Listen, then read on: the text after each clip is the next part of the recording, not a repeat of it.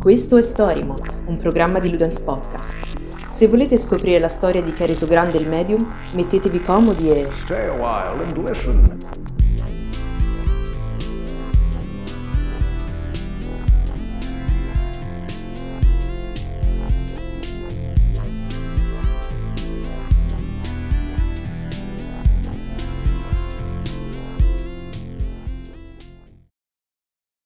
Benvenuti ragazzi, benvenuti in questa puntata del podcast, questa nuova puntata del podcast, un uh, contenuto stavolta unicamente uh, Spotify, uh, non so neanche, only, uh, Spotify original, eh, o comunque per tutte le piattaforme di podcasting. Questo sarà una, una sorta di esperimento, sarà una nuova puntata di un nuovo format che parte oggi, stasera, stamattina, in base a quando ci state ascoltando, e sarà un format che andrà ad esplorare un po' le storie dei, dei, videogiochi, le storie degli studi di sviluppo. Oggi con me c'è il signor Ken, che lascio introdurre. Salve, salve a chiunque ci sta ascoltando da qualsiasi parte del mondo e qualsiasi applicazione dove pubblichiamo. Ormai ho perso il conto su dove siamo. Siamo dappertutto.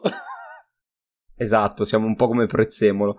E oggi, per inaugurare questo format, vi parleremo di Remedy.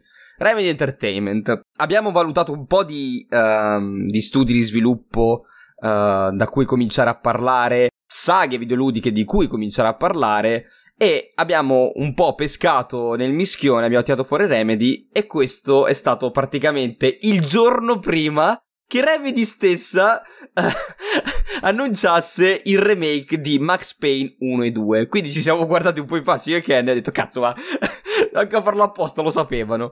Quindi questa idea parte un po' prima, però casca a fagiuolo, come si suol dire. Fa molto ridere il fatto che non è la prima volta di cui noi parliamo di una cosa e puntualmente accade. è assurdo. Sì. Cioè, il predicts. Il più delle volte ci rovina i piani, in questo caso probabilmente ci viene anche un po' a favore. Allora, Remedy Entertainment, chi sono, dove sono, dove sono stati e cosa hanno fatto? Allora, innanzitutto Remedy è nato come un piccolissimo studio, piccolissimo, parliamo di 10, massimo 15 ragazzi uh, rinchiusi in un garage Uh, nel 1995 che sviluppavano giochi, o almeno ci provavano. Praticamente le, le, le prime cose che facevano sì e no, uh, le classiche cose da, da, studio indie piccolino, demo, cose fighe. Facevano cose fighe nei garage perché faceva figo all'epoca dire che sviluppavano.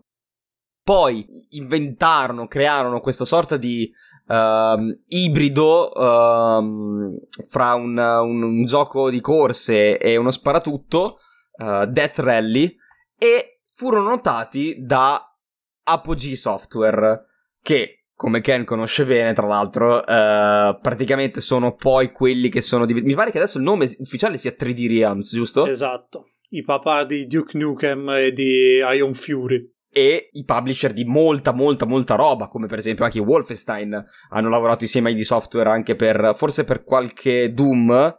Non ricordo se qualche Doom gli hanno fatto uscire loro. Oddio, sai che non lo so effettivamente? Non lo so. Wolfenstein 3D, sono sicuro di Wolfenstein 3D. quello che sì, sì, sì, assolutamente. Credo si siano fermati però a Wolfenstein. Eh?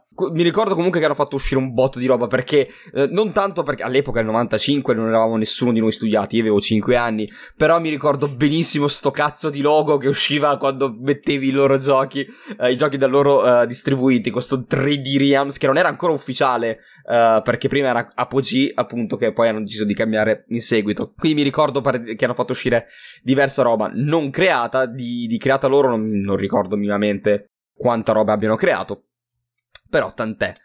E, ehm, par- parlavamo di Death Rally, Death Rally che è stato praticamente il primo gioco e è stato già dal primo gioco è stato un punto abbastanza fondante perché per scriverne, per cercare di dare una, una, uno spessore a questo, a questo titolo, uh, i ragazzi della piccolissima Remedy del tempo chiamarono uh, un certo Sami Jarvi, che da adesso in poi chiameremo col suo pseudonimo, che è Sam Lake. Sam Lake, se non vi suscita qualcosa, c'è qualcosa in voi che non va, perché ad oggi penso che non sia... Non avete giocato abbastanza. Penso che ad oggi uh, sia uno dei, degli scrittori, non dico che vale la pena di, di, di, di recuperare, anzi sì, più che altro non è che ha fatto tantissimo, ecco, non ha scritto tantissimo, ma quel po' che ha scritto è rimasto. Nel bene e nel male, per carità. Perché forse gli ultimi, gli ultimi titoli uh, sono stati un po' complicati nella narrazione, si è un po' uh, voluto evolvere uh, facendo un po' di, di casini, ecco. Poi ne parliamo quando arriviamo a parlare degli ultimi titoli. Sam Lake che studiava letteratura, appunto, e quindi fu chiamato per scrivere di Death Rally. E praticamente questo, de- questo Death Rally uh, uscì, se non sbaglio, a ridosso del 96 e uh, nonostante fosse un piccolo titolo e uh, non, um, non, non, c'era il budget dietro perché ricordiamo erano veramente quattro gatti rinchiusi in un garage, praticamente uscì e ebbe un, um, un successo decente, mettiamola così, e poi questo gli diede la spinta a Remedy di poter spingersi appunto ancora oltre. Solo che ovviamente parliamo di uh, uno studio abbastanza grezzo ancora, le idee erano molte, uh, cominciarono a buttare giù qualsiasi idea, cominciarono a, a, dire ma perché non facciamo una sorta di, uh, di gioco alla Legend of Zelda, che all'epoca ovviamente era un titolone ancora oggi, però era molto uh, guardato. Poi dico: No, ma, ma, abbiamo fatto uno sparatutto, restiamo sugli sparatutto, facciamo un fantasy. Non sapevano neanche loro uh, cosa fare. E alla fine si buttarono sul titolo, che doveva essere un Dark Justice. Dark Justice che doveva essere un titolo uh, isometrico, a camera isometrica. E praticamente questo Dark Justice ricevette poi il, il, il, il, come dire, il benestare di Apogee, che era ancora chi doveva uh, distribuirli, perché ovviamente non avevano la possibilità di distribuirsi da soli questi poveri cristi. Dark Justice, che doveva essere, ricordo, uh, un, un, titolo isometrico, diventò poi alla fine quello che tutti conosciamo come Max Payne. Di Max Payne lascio introdurre Ken, perché penso che sia uno dei giochi a cui è più affezionato, quindi... Madonna, consumato, consumato uno e due. Introducici questo, questo Max Payne, questo, questo gioco, questo primo famoso gioco di Remedy, mettiamola così. Beh, allora, Max Payne, per quei quattro gatti che non sanno minimamente di che cosa stiamo parlando, è uno sparatutto in terza persona ambientato nei primi anni 2000 proprio, perché nonostante il gioco sia uscito nel 2001, comunque c'erano un sacco di riferimenti contemporanei per l'epoca, si parlava ancora di, di quelle robe tipo Millennium Bug, tutte le paure che, mm, che erano intrinseche in, questo, in questa fase di cambiamento di millennio che effettivamente per chi c'era io avevo un anno, quindi non posso parlare a nome mio, però per chi c'era effettivamente, soprattutto in America, si sentiva molto questa cosa. Però non c'entra un cazzo, giusto per dare un contesto così. Ambientato incredibilmente in una notte sola, questo l'ho scoperto dopo anni, mai capito il perché abbiano fatto questa cosa, però evidentemente ha funzionato. Dove noi impersoniamo un agente uh, della, della polizia di New York, appunto Max Payne, il quale finalmente, dopo anni di lavoro e sacrifici, riesce finalmente a coronare il sogno americano, quello di avere una splendida moglie, una bambina appena arrivata, una casa molto carina in periferia e tutto lascia presagire a, a qualcosa di magnifico, tranquillo, meraviglioso, stupendo, appunto il sogno americano. Peccato che poi, di ritorno da lavoro, si ritrova dentro casa ad una scena agghiacciante vede sul muri di casa graffiti con strani simboli, siringhe, casa messa sottosopra, sente urla, sente addirittura spari e si affaccerà per la prima volta in quello che sarà poi il suo tormento più grande all'interno del, del gioco. Scopre purtroppo che sua moglie e sua figlia sono state brutalmente assassinate per colpa di pazzi, sadici, eh, affetti da questa nuova droga chiamata Valkyria. E da quel momento in poi Max giura vendetta vuole arrivare fino in fondo a questa storia, vuole sapere il perché stato, è stato compiuto questo doppio efferato crimine, al punto anche da rinnegare la, mm, il suo distintivo stesso. E da qui parte la storia di questo poliziotto affranto ma deciso e determinato in una salsa, azzardo a dire, mai vista per l'epoca, ovvero ha attinto in quelle in quei setting dark, noir, uh, infatti il gioco è tutto scuro, tutto uh, cupo, gli argomenti che vengono trattati all'interno del gioco sono abbastanza 18 più, mi verrebbe da dire in questo momento, eh, trattati però con, un, con una schiettezza ed un fare molto crudo, molto, molto ironico a volte, perché alla fine il, il, il, il povero Max che i più, i più fanatici sapranno è impersonato da Sam Lake stesso. esatto. Ecco, questa, cosa eh, è, be- questa cosa è bellissima. La, la cosa mh, che vorrei sottolineare è che praticamente un po' la fortuna, secondo me, di questo titolo è stata anche il bassissimo budget a disposizione di Remedy. Perché um, un po' il fatto che ogni personaggio di, di, Max Payne era praticamente uno sviluppatore o gli amici degli sviluppatori. C'era, c'era sta roba. Verissimo, c'era verissimo. Sta roba che poi era un po' cringe, un po' meme. Era lì in mezzo. La faccia di, di, di Sam Lake che praticamente è tiratissima. È rimasta nel, nel, nel praticamente se cercate Max Payne meme vedete la faccia di Sam Lake tiratissima uh, con Max Payne che cambia, ha due espr- penso tre espressioni mentre spara uh, mentre fermo e mentre muore. Credo che abbia solo quelle tre espressioni esatto. facciali, che sono praticamente dei, dei, dei, dei capture, dei capture di, della faccia di, di Sam Lake. E il fatto che per l'epoca è stato uh, abbastanza impattante è stato il fatto che non, il gioco non aveva minimamente cutscene. Appo- appunto perché il budget era limitatissimo. Um, questo budget limitato ha costretto i sviluppatori a creare una, una sorta di um, libro, di, di, di fotoromanzo. Uh, le cazzi non esistevano, c'erano praticamente queste, queste scene fumettistiche dove praticamente veniva narrato con una voce narrante all'esterno, che è sempre stata la voce di Max Payne, tra l'altro doppiaggio italiano maestoso per quanto, per, per quanto mi ricordo almeno. Uh, quell'inglese uh, vero, non, l'ho, non, l'ho, mai giocato in inglese, però in italiano era veramente fenomenale. Posso, posso confermare che è una delle poche volte in cui il doppiaggio italiano ha fatto il culo a quello originale. Addirittura. La, la voce di Max Payne la voce di Max Payne in italiano dell'1 e del 2, mamma mia, solo applausi. Assolutamente. Perché rie- sì. riesce a, ad esprimere molto meglio la, la sofferenza e soprattutto l'ironia di una, di una persona che alla fine è un normalissimo poliziotto che si è distinto anche tempo addietro dell'inizio della, della trama, però alla fine è, un normali- è una normalissima perso- persona americana che, a cui pi- piace anche non prendere sul serio il pericolo. E forse è per questo che ci fa piacere ancora di più il personaggio di Max, sotto certi punti di vista. Sì, aveva quel. Aveva quei momenti cinici, per carità, si toccano vette di depressione del personaggio assurde. Sì, no, assolutamente, um, assolutamente sì. È, è un personaggio che ha un un'involuzione, se vogliamo, più che un'evoluzione.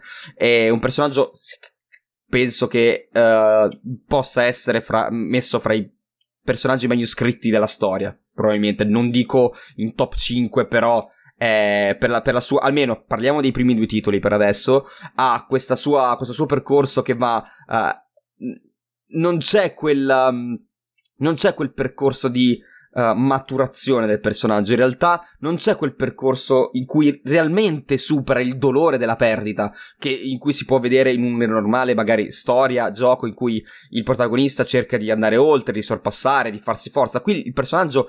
Um, l'unica forza che si fa è la forza della depressione e comincia a mitragliare qualsiasi cosa gli si pari davanti. Non c'è proprio quel, quel, quell'evoluzione positiva. Infatti Max Payne non è minimamente un personaggio positivo. Nel terzo ci hanno provato a dargli una sorta di ripulita. Però no, non, è, non era nel, in, in, quello che andava fatto, a mio avviso. Comunque, um, non parleremo molto della trama, ma parleremo più che altro dello sviluppo. Uh, quindi praticamente è stato, è stato un, un, boom questo Max, Payne, eh, questo Max, Payne, 7 milioni di copie vendute per un, un praticamente un, uno studio, non dico all'esordio, ma quasi. Tant'è che uh, è uscito nel 2001 su PC, um, ehm, ha, ovviamente ha vinto un sacco di premi, poi nel 2002 Remedy ha venduto uh, i diritti di, di, Max Payne a Take-Two. Take-Two che ovviamente uh, gli ha concesso la possibilità di fare un seguito con una svalangata di soldi, ovviamente. E, ehm, e tra l'altro Rockstar Games si è occupata poi del porting su console di, del titolo. Rockstar Games che, teniamola a mente, tornerà dopo. Quindi, uh, con questo affermarsi di, di, di Max Payne, uh, arrivato dappertutto e sulle bocche di tutti, con Sam Lake carichissimo, perché uh, Max Payne è stato veramente il primo titolo a cui ha potuto lavorare liberamente. Ricordiamo che per, per il suo Death Rally, suo per modo di dire, è stato chiamato in seguito, quindi aveva dei canoni da rispettare, per Max Payne ha potuto fare un po' quello che voleva. Richiamato uh, al, al, lavoro, diciamo, per Max Payne 2, quello che decise di fare addirittura era di andare oltre, di cercare di scrivere qualcosa di, di, di, di oltre, uh, di andare ancora più in fondo alla natura umana, uh, cercare di fare qualcosa ancora più cupo, addirittura... Uh, se non sbaglio, si fermò uh, prima di, di, cominciare a scrivere di Max Payne 2 uh, studiò non so che, qua, che, tipo di letteratura, comunque si, uh, forse si iscrisse addirittura all'università se non ricordo male. Molto probabilmente sì. Mi, mi ricordo che cioè, si, si, buttò proprio nello studio della, di, di, di scritture varie e creò Max Payne 2. Max Payne 2 che è una storia molto molto molto più noir se vogliamo, uh, forse un po' meno violento, un po' meno vendicativa. C'era questo, um, questo scambio d'amore e odio per tutto il gioco viene uh, non introdotto perché non sbaglio Mona Sax era già introdotta nel primo titolo nel secondo capitolo gli viene dato sì, un, un, ruolo sì. di più di, un ruolo più grande quasi, quasi di uh, coprotagonista con Max se non sbaglio la potevi anche comandare giusto? In alcune sezioni sì per due o tre missioni sì mm. potevi, mm. potevi tranquillamente utilizzarla eh, quindi c'è stata proprio questa, questa, voglia di andare ancora oltre, di, di, di sviluppare sta roba uh, assurda, sia in scrittura che in gameplay. Ah, tra l'altro non abbiamo citato l'innovazione uh, del gameplay di Max Payne 1, che era quel, quel gameplay uh, in terza persona fluidissimo per l'epoca e con questa introduzione del bullet time, praticamente con il personaggio che saltava in 360 gradi, poteva saltare in qualsiasi direzione rallentando il salto e ehm, com- per poter prendere meglio la mira, uh, poter affrontare meglio le sparatorie, che tra l'altro il gioco era anche abbastanza difficile per, uh, co- come titolo. Io mi ricordo che io l'ho giocato sì, su PC. Assoluta- assolutamente sì. Penso di aver bruciato il tasto salvataggio rapido perché ogni sparatoria complicata. Sei rapido, sei rapido. Perché rischiavi di morire tantissimo e non c'erano, se non ricordo male, gli unici checkpoint che c'erano era di missione in missione, oppure comunque erano abbastanza larghi, non era di, di sparatoria in sparatoria. Rischiavi di dover fare una delle sezioni abbastanza ampie. No, era comunque se, era, proprio, era proprio da livello a livello come i giochi di una eh, volta proprio. Mi sa, mi sa Dovevi salvare sì. tu manualmente, andando avanti nelle difficoltà addirittura avevi save contati. Ne avevi tipo 5 per tutto un livello che il livello durava abbastanza. Quindi era anche diventava anche tattico ad una certa perché ti ritrovavi con vita poca, colpi pochi C'avevi un save da giocarti. Le vite non si ricaricavano. E avevi gli antidolorifici. Non è come adesso che stai fermo e si ricarica la vita. Comunque, l- l- esce Max Payne 2, 2003, quindi 2001 Max Payne, 2003 Max Payne 2. Uh, Max Payne 2 che, per carità, riceve, riceve dal lato della critica un grande applauso. Tutti divertiti, tutti, tutti, tutti entusiasti uh, di, di, questo, di, questo nuovo, di questo nuovo titolo. Tra l'altro aveva una, una, una, un taglio ancora più cinematografico di, de, del primo, però per quanto riguarda le vendite andò un pochino sotto. Andò un pochino sotto le aspettative, però diciamo che non, non, per, per Remedy non fu un grosso problema. Nel momento in cui ha venduto i diritti di Max Payne a Take-Two si è potuta permettere uh, questo, questo leggero passo falso, chiamiamolo così, perché comunque il titolo è stato accolto bene per quanto riguarda la critica. È il pubblico che non ha avuto uh, quella, è fra il pubblico non ha avuto quell'exploit della Madonna che forse si aspettavano. Tra l'altro, eh, ricordo ancora la gestione della fisica di Max Payne 2, eh, con, con, scene un po' meme, aprivi la porta e cadeva il muro dietro.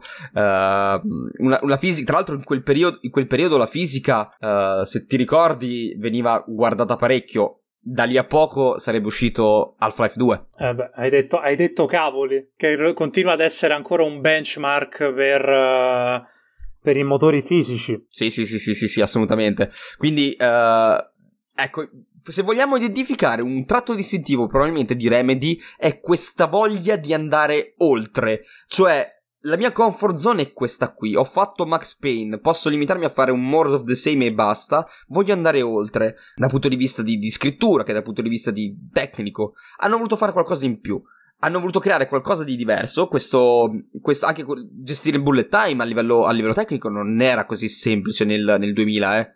E quindi plauso a Remedy e questa, questa natura, uh, questa voglia di scoprire e andare oltre ci sarà in, in quasi tutti i titoli, con uh, però non sempre un'accezione positiva. E poi vedremo perché. Abbiamo detto, esce Max Payne 2.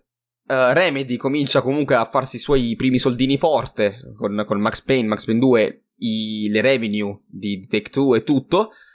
Decide finalmente di, di spostarsi in un, uh, in un uh, quartiere generale che si potesse chiamare tale e non nel solito garage da ragazzini. E qui praticamente Sam Lake decide di calare gli assi. Ho detto io ho scritto Max Payne, ho scritto un film praticamente noir, un fotoromanzo noir eh, dovuto anche un po' al, um, al, budget, per carità, poi hanno, dovuto, hanno deciso di tenerlo, quello stampo uh, fumettistico. Ho creato sta roba qui, è andata bene, è andata benino, non è andata benissimo col secondo capitolo, voglio andare oltre. E ha deciso di buttarsi su una scrittura uh, ancora, uh, più, ancora oltre se vogliamo, ispirato un po' da, dai romanzi di Stephen King e dai film di David Lynch, Mm, se vogliamo anche un po' quel, quel, quel, quella metascrittura perché diciamo nel 2010 esce Alan Wake Alan Wake che parla di uno scrittore che scrive cioè quindi proprio scrive e in realtà rilegge la storia si narra attraverso le pagine dello scrittore stesso. È, è, c'è un loop in questa cosa qui che è fuori di testa ed è stato quello che ha catturato di più all'inizio Alan Wake ha avuto un, um, uno sviluppo molto travagliato. Doveva essere un open world, doveva avere un ciclo giorno-notte, dove eh, praticamente il giorno avevi una certa dinamica di gameplay e la notte un'altra. Questa roba qui hanno cercato di tenerla il più possibile, ma eh, diciamo che è relegato con al giorno non succede nulla e alla notte con sezioni scriptatissime ovviamente, cioè sono una missione di giorno e una missione di notte, non è che potete aspettare che arrivi la notte. Uh, come avevano pensato in realtà in Remedy. Praticamente ave- avevano pensato a 3000 cose diverse, do- ovviamente ha dovuto ri- ridimensionare un po' il progetto, uh, un po' per lo sviluppo travagliato, un po' per, uh, per appunto il budget nel 2010 quindi esce Alan Wake. Esce Alan Wake che io ovviamente vi parlo anche in maniera un po' innamorata perché penso che sia uno dei miei giochi preferiti, se vogliamo saga preferita e poi ci arriviamo, nonostante sia uscito un capitolo solo, togliendo l'American Nightmares che è stato il, lo spin-off uh, non canonico, semi-canonico, non si è ancora capito esattamente uh, dove posizionarlo. Alan Wake esce nel 2010 come esclusiva Xbox, esclusiva 360 e Windows in seguito però. E, ehm, esclusiva 360 a cui io avevo, mi ricordo ancora, uscivano trailer a singhiozzi, trailer a singhiozzi, sembrava un horror proprio pompatissimo, poi l'hanno ridimensionato a thriller psicologico. È un titolo che uh, punta tantissimo sulla scrittura. Ora, Ken mi pare che non l'abbia giocato, giusto? No, ho giocato poco e nulla proprio perché non... dopo la sbornia di Max Payne è stato proprio un titolo che non, nonostante io ne riconosca il valore che ha avuto e anche il, il, coraggio che ha avuto Remedy nel farlo, perché comunque per essere un gioco uscito nel 2010 aveva un bordello di idee buone che magari in un periodo come questo del 2022, con le tecnologie che abbiamo, con i mezzi a disposizione, avrebbe fatto avrebbe avuto un altro tipo di risultato, però non l'ho giocato sfortunatamente. Vabbè, ci sta comunque, è un titolo anche un po' particolare. Forse oggi l'ho rigiocato poco tempo fa, forse anche un tra l'altro uh, a fine anno scorso è uscito la, la remastered Eh, poi arriviamo anche a questo. Ehm, è un po' invecchiato male, ma non tanto dal punto di vista tecnico, proprio in generale. Eh, giocato all'epoca, però, è, poi se, se, ti fermi dal lato narrativo è una cosa assurda. Comunque, abbiamo detto, è uscito in esclusiva Xbox 360, poi in seguito per PC, però PC Windows ovviamente, per, per, su Windows Store se non sbaglio uscì addirittura all'epoca come, come, primo, come prima piattaforma per PC. Quindi finanziato da Microsoft quindi non più uh, eh, 3D Realms, hanno deciso di, di farsi uh, finanziare da Microsoft. Microsoft ha accettato questo, questo, progetto, però c'è stato un grosso però. Alla Wake uh, ha avuto questo sviluppo abbastanza travagliato, abbastanza complicato e ci si aspettava comunque, non dico il botto, ma comunque ci si aspettava delle vendite di un certo tipo. Vendite che, che non sono arrivati arrivate subito. Il titolo nel, nel, nel corso dei, de, degli anni ha, ricevuto un grosso successo, sia di, di, di, di, fama che proprio di vendite, però ci ha messo un po', non ha ingranato subito. Vuoi il fatto che fosse esclusiva, vuoi il fatto che um, comunque era, eh, era, un po' complicato come, come titolo, un po' particolare, eh, non ha avuto proprio il, il boom iniziale.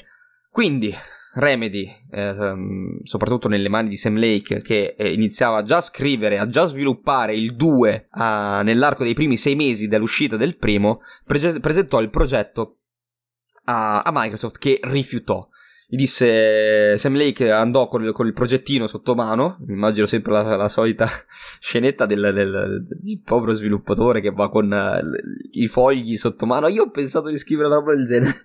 Eh, ovviamente non andò così. E, ehm, presentò a Microsoft quello che voleva essere. Alan Wake 2 Microsoft ha detto guarda le vendite non è che ci hanno soddisfatto così tanto. Facciamo una cosa siccome quello che è scritto quello che abbiamo visto è interessante, ma non tanto da farci un 2, da farci un, un, un secondo capitolo, fai un DLC, fai uno spin-off. Di quello spin-off, di quel DLC, di quel, di quel mezzo capitolo uh, di cui, uh, che, che, Microsoft chiese a Lake, uh, um, uscì fuori alla Wake American Nightmares. Era un, un DLC un po' particolare che andava un po' contro quello che era il titolo originale, Uh, ricordava un po' le, le, sale arcade, i giochi da sala arcade di una volta con il punteggio finale. C'erano queste orde di, di, di, di ombre che ti assalivano. È un po' particolare, un po'. Tra l'altro molto piccolo perché era praticamente ciclico. Erano solo tre zone uh, che si ripetevano perché. Non vi dico perché, perché aveva senso a livello di trama. Però Uh, sviluppò praticamente questo sorta di alla Wake e mezzo, mettiamola così. Se vogliamo, visto che da poco abbiamo, è stato annunciato Kingdom Hearts 4, se vogliamo parlare di, di, di numurate con sto 1.5, 2.7, c'è questo Alla Wake 1.5 con, con Stone American Nightmare, venduto tra l'altro a pochissimo prezzo, mi pare fosse a 20-30 euro all'uscita. Um, questo due anni dopo comunque l'uscita del, del titolo iniziale. Ora, uh, quello che è avanzato, diciamo, dalla scrittura di, Alan Wake 2 si tramutò in quello che oggi conosciamo con Quantum Break. E qui cominciamo con. Cioè, qui, qui, qui, torniamo al discorso del. Eh, no, eh, andare oltre la comfort zone, cercare di andare oltre lo sviluppo normale e magari qualche volta pestare qualche piccola cacchina. Perché um, Cos'è con, uh, Quantum Break? Quantum Break è un, un, uno sparatutto in terza persona, molto, um, molto anche basilare, come, come, forse è un po' il, il se vogliamo, uh, la base di quello che sarà poi Control, che sarà, cioè a livello di gameplay è molto più, molto meno grezzo. E Quantum Break è un sparatutto in terza persona dove interpretiamo un personaggio, tra l'altro quasi tutti i personaggi, o almeno tutti i personaggi sono attori abbastanza anche famosi. Abbiamo uh, Sean Ashmore, Aiden Gillen, Lance Riddick. Um, c'era anche. Um, come si chiama l'attrice che poi ha fatto. Uh, la protagonista di Control. Merda, che lapsus freudiano. Eh, oddio. Vuoto totale. Mi cogli uh, impreparato. Vuoto totale. Comunque, sicuramente nel corso del podcast mi ricorderò il suo nome. Cazzo, è tosta perché la seguo anche su Instagram e seguitela anche voi fareste bene.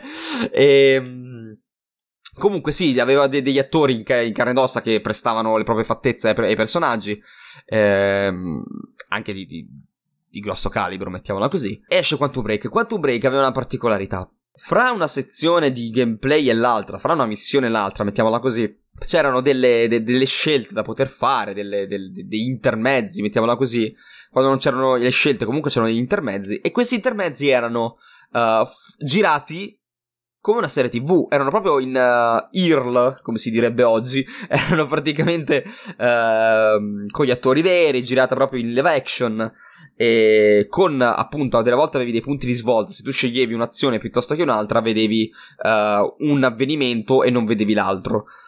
E solo che questi intermezzi non erano semplici intermezzi, cioè praticamente durava 15 minuti, cioè voi immaginatevi finire una missione trovarsi di fronte a un episodio TV di 15-20 minuti, non che fosse girato male, la storia era anche carina, uh, ti prendeva anche, aveva quei, quei suoi uh, misteri da risolvere e tra l'altro erano da risolvere grazie anche ai vari codex che porca puttana erano tutti concentrati verso la fine del gioco. Io ho passato tipo 20 minuti a leggere solo codex alla fine del gioco.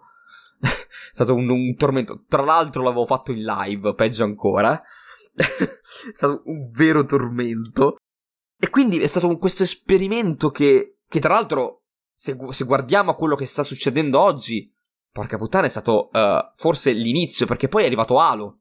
È arrivata la serie TV di Halo che si incastrava con Halo 4. Adesso non ricordo, forse si chiamava... For, no, no, poi allora uscì il film Forward at Dawn, uscì la serie TV, la, quelle, quelle piccoli episodi di serie TV che erano presenti nel waypoint di Halo, te lo ricordi? Mm, sì, sì, ho vaghi ricordi, ma sì, credo di ricordarmi che c'è stato tutto quel periodo in cui hanno tentato di incastrare il tutto, tentando sì, questo con esperimento. L'attore, l'attore di, di, colore che interpretava lo Spartan Lock, uh, che adesso non ricordo manco, io con i nomi non ce la posso fare. Uh, questo lo cerco perché è giusto per... per uh, come, come dire, per, per, onor di cronaca e non lo troverò mai. Ah, Nightfall si chiamava. Si chiamava la serie. Comunque la. La protagonista di Control è Courtney Hope. Bravissimo. Tra l'altro, fa, io ho scoperto, ho scoperto, tra virgolette, per, per, per sbaglio, che in, in, qualche post su Instagram. A lei fa beautiful. Cioè, cioè ci sono rimasto malissimo. Oddio, aspetta, come fa Beautiful? Scusami. Fa Beautiful! Può essere che l'ho già vista. Com'è possibile? Sì, sì, sì, sì fa, fa Beautiful. Non sto scherzando, fa veramente Beautiful.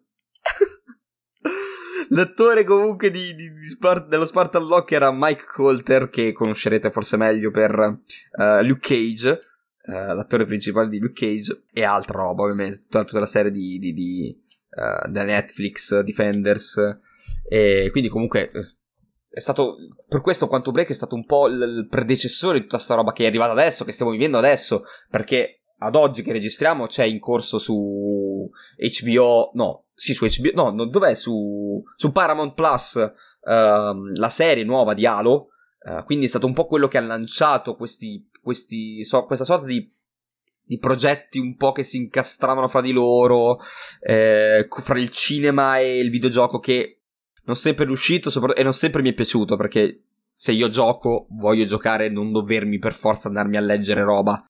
Parecchi titoli hanno il fatto che tu nel gioco hai un determinato cosa, una determinata cosa, poi per saperne di più devi andare da un'altra parte. Destiny sto guardando te. perché no, porca puttana, tre quarti della lore è scritta su un grimorio su internet.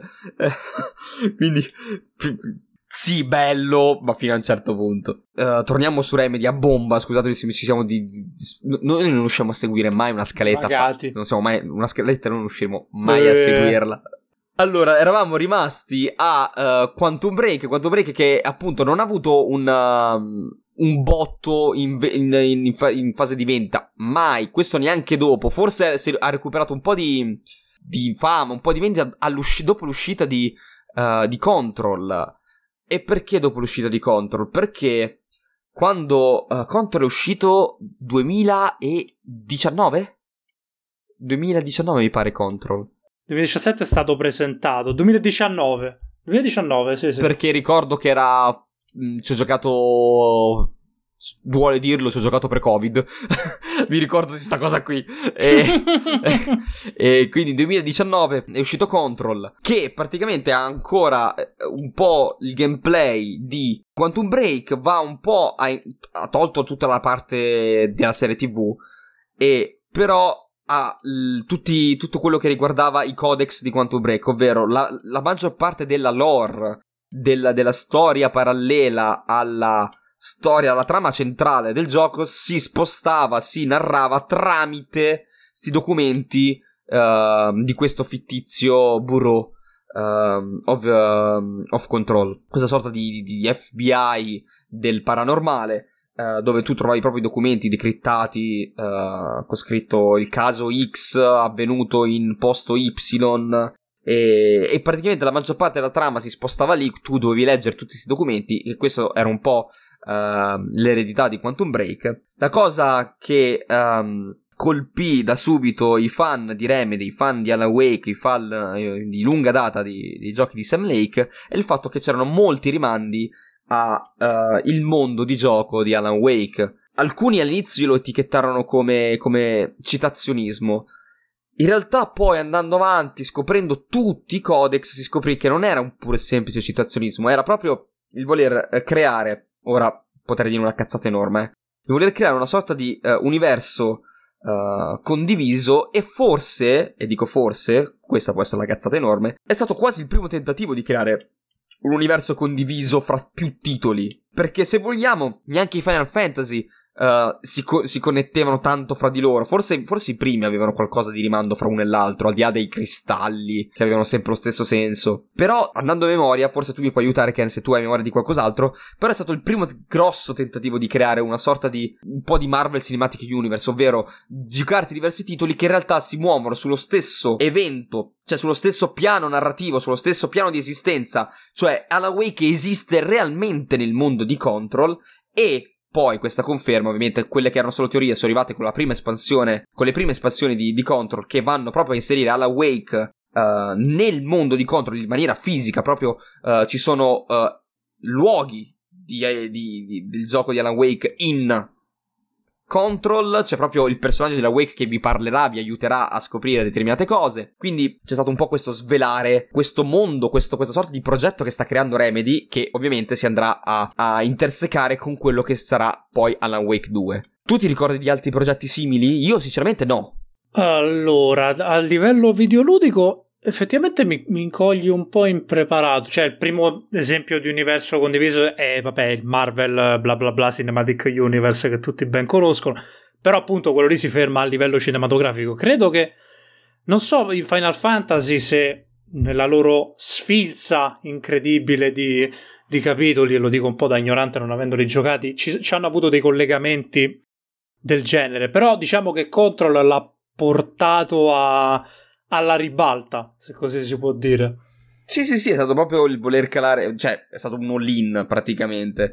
E, ehm, tra l'altro anche complicato perché c'è sempre quella cosa del ah ma io non ho giocato l'altro, lo posso giocare questo, per ora sono anche abbastanza separati, cioè um, certo se hai giocato, se hai giocato ad Alan Wake e gioca Control cogli molte più cose, alcuni documenti li puoi capire meglio, uh, puoi capire quando, è, quando subentra Alan Wake nel, nel gioco uh, chi cazzo è quell'uomo che ti trovi davanti, perché se non ci hai giocato te lo trovi lì dici ma eh, ok vabbè perché dovrebbe suscitarmi qualcosa sto tizio in, in, in giaccone e, e, cupo.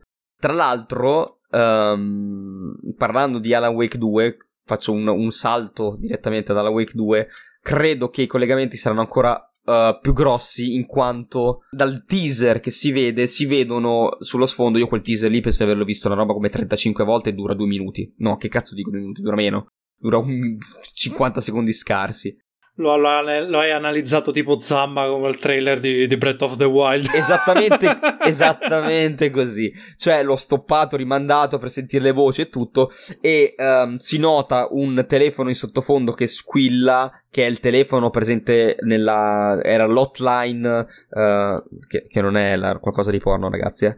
uh, è la linea del, del, del, del direttore generale del, Federal Bureau of Control si sente lo stesso squillo di telefono si, le, si legge l'insegna del, dell'Overview Motel, che era il motel paranormale presente in Contro. Quindi, secondo me, nel 2 si vedranno, um, si vedranno ancora più collegamenti fra le due saghe. Vediamo, non so se sarà ancora il momento di vedere Jesse Faden all'interno del mondo di Alan Wake, però la direzione è quella. Non so dove stiamo andando, però più o meno è quella direzione. E chissà se con i remake di Max Payne 1 e 2 non aggiungano altra carne al fuoco. Bravissimo, perché Adesso noi sappiamo tutti che è uscito un Max Payne 3, perché noi l'abbiamo saltato? Non l'abbiamo saltato in realtà. Non è di Remedy. Non è di Remedy, esattamente, perché ricordate quando abbiamo detto che ha venduto i diritti a Take Two? Perfetto, quindi Take Two detiene i diritti di Max Payne. Se dice che Remedy ci può lavorare, ci può lavorare, e questo è il caso dei remake. Um, se dice che ci lavora un altro, ci lavora un altro. E Max Payne 3 è fatto direttamente da Rockstar Games che poi è uno studio sotto Take Two. Quindi praticamente penso che abbiano speso 0 euro per farlo. Cioè, nel senso che è stato un. Non ha dovuto. Sì, eh, so, pappa e ciccia proprio, culo e camicia. Penso che sia proprio uno studio interno. Penso che eh, Rockstar sia sotto Take Two, giusto? Sì, sì, sì, sì, eh, assolutamente quindi, sì. Quindi, a differenza di Remedy, che è indipendente in questo caso, però veniva distribuito da Take Two, in, que- in questo caso se l'è fatta e goduta da solo praticamente Take Two, dando il, i diritti di, di Max Payne a. Um, a Rockstar. Infatti si vede la differenza, uh, si è persa totalmente la parte noir del titolo, uh, è molto più action, per carità il gioco godibile, non è brutto, ma non è Max Payne, è, una, è, qualcosa di diverso, è un gioco che ti puoi giocare tranquillamente, lo puoi godere, io vorrei rigiocarmelo uh, ad oggi perché mi ricordo quasi poco del titolo, proprio perché non mi ha lasciato niente a differenza dei primi due, però non era quello che ti colpiva di più. Hai detto una bella cosa, ovvero chissà se con il remake di Max Payne 1 e 2 si arriverà a inserire uh, Max Payne, quindi a poter chiedere a Take Two di poter inserire Max Payne come nome almeno all'interno del, uh, del Remedy uh, Connected Universe, chiamato così direttamente da Sam Lake. Diciamo che Max Payne c'è, in un certo senso. Uh, nei libri di, che, che, scrive Alan Wake, Alan Wake è uno scrittore, abbiamo detto, e scrive dei libri uh, d'azione, dei, dei, libri thriller, dei libri noir anche lui, un po' come Sam Lake, diciamo che si è un po' ricreato. E uh, nel scrivere questi, questi gialli, thriller, questi polizieschi, mettiamola così, ha, ha creato una saga, Alan Wake, la saga di Alex Casey. Alex Casey in realtà è quello che dovrebbe essere Max Payne. Semplicemente non puoi usare il nome di Max Payne perché uh, i diritti sono di Tech 2. Nel, in, um, in, Quantum Break c'è un piccolo trailer uh, in una TV gio- in gioco. Uh, siete vicini a un gioco, c'è un trailer che ricorda eh, un po'. Cioè, in realtà parla di un uomo chiuso, rinchiuso nella sua oscurità che cerca di uscirne. E questo è un rimando ad Alan Wake che alla spoiler, alla fine di Alan Wake, uh, praticamente uh, il povero Alan rimane un, chiuso all'interno di un'oscurità da cui deve cercare di uscire. E quindi questo qua è un rimando. E si vede un poliziotto che prende le sembianze di Alan Wake e si chiama Alex Casey. E il poliziotto è vestito tale quale a Max Payne. quindi diciamo che Sam Lake non ha voluto Uh, non ha voluto, tra l'altro, anche lui in cerca di vendetta, eh. Nei suoi libri scrive di vendetta Alan Wake. Che Alex Weasley è in cerca di vendetta per la sua famiglia, quindi è proprio un chiaro riferimento a Max Payne. Però non può essere usato. È una cosa un po' brutta. Cioè, più che altro è comico se tu pensi che è un prodotto che hanno creato loro. Eh sì! Hanno dato i diritti e poi dopo per fare il remake hanno fatto scusate che possiamo usarlo.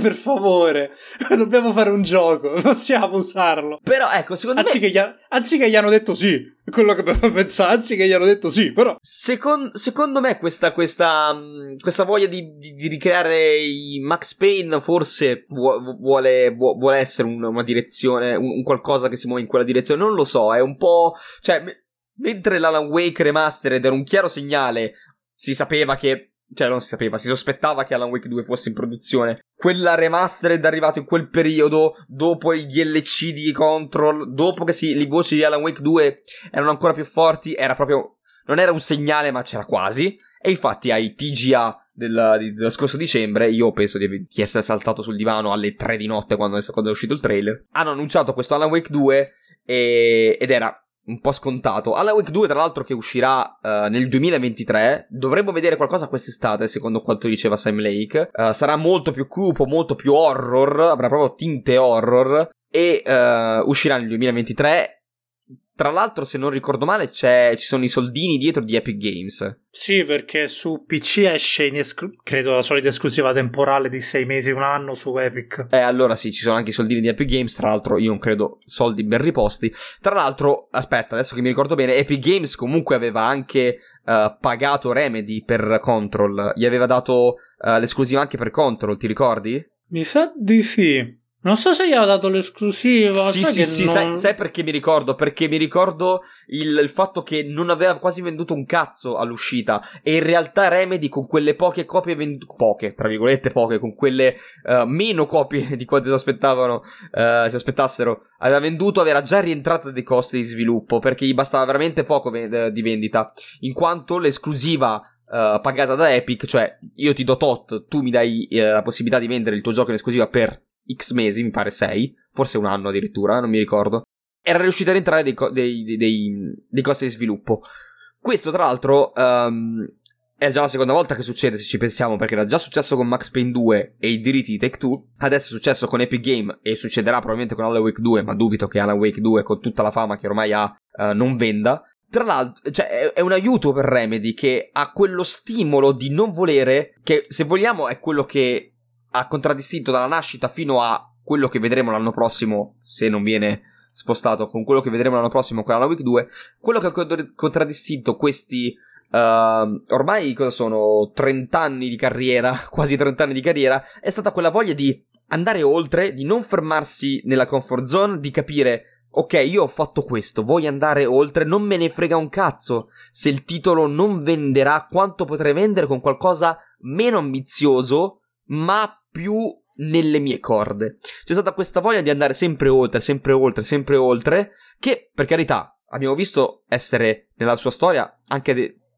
un po' uh, un, un, problema, perché Quantum Break è stato un grosso problema per le finanze di, uh, di Remedy. Tra l'altro stavo ripensando a quanto tu raccontavi, anzi narravi egregiamente la storia di Remedy quando ha realizzato Alan Wake, Quantum Break, Control e via discorrendo e soprattutto il fatto che, come giustamente fatto notare, non si sono fermati nella comfort zone, mi è, mi è sovvenuto in mente un parallelismo un po' simile a quello che era una volta Valve. Perché Valve effettivamente, prima che si dedicasse a robe come Artifact e, e dedicarsi 90% a Steam e basta praticamente. Valve comunque era quella casa di sviluppo che ha detto sai che c'è? Io ho l'idea, la voglio fare. E ha tirato fuori Half-Life. Quando nel 2003, dopo, hanno presentato Half-Life 2, sai che c'è? Voglio rivoluzionare il campo tecnico dei videogiochi. Half-Life 2. Quando ha visto quel gruppo di modder che ha realizzato post, ha detto sai che c'è? L'idea mi piace, facciamo Portal 2. In un certo senso anche Remedy è così, perché comunque Sam Lake soprattutto aveva questa idea, questa idea di appunto Remedy Connected Universe che sicuramente era stata abbozzata all'inizio e poi dopo mano a mano ha creato ed è diventata quella che si spera diventerà una grande roba con la Wake 2. Ce la vedo un po' quella cosa di cazzaro, io ho l'idea, frega cazzi di come va il gioco, però io voglio fare l'idea. Voglio buttarmi, voglio fare l'idea, voglio fare un ibrido gioco serie TV, vaffanculo faccio uh, Quantum Break. Venderà, non venderà, sti gran cazzi, io lo fa. Cioè, non dico mi devo togliere il peso, mi devo togliere lo sfizio. Questo è sfizio. Remedy quando fa dei videogiochi si leva lo sfizio. Tranne Max Payne 2 perché lì, vabbè, doveva, fa, doveva far vedere, far pesare l'accordo di cessione dei diritti su alla Take Two però anche lo stesso Max Payne avevano quest'idea, quest'idea dello sparatutto che ricordasse quei film super abbastanza tamarri, eh, ambientati in, in Hong Kong, in, nelle Hong Kong un po' così. L'idea del bullet time, del, eh, presa proprio di pacco da Matrix. Ho detto vaffanculo, io la voglio fare.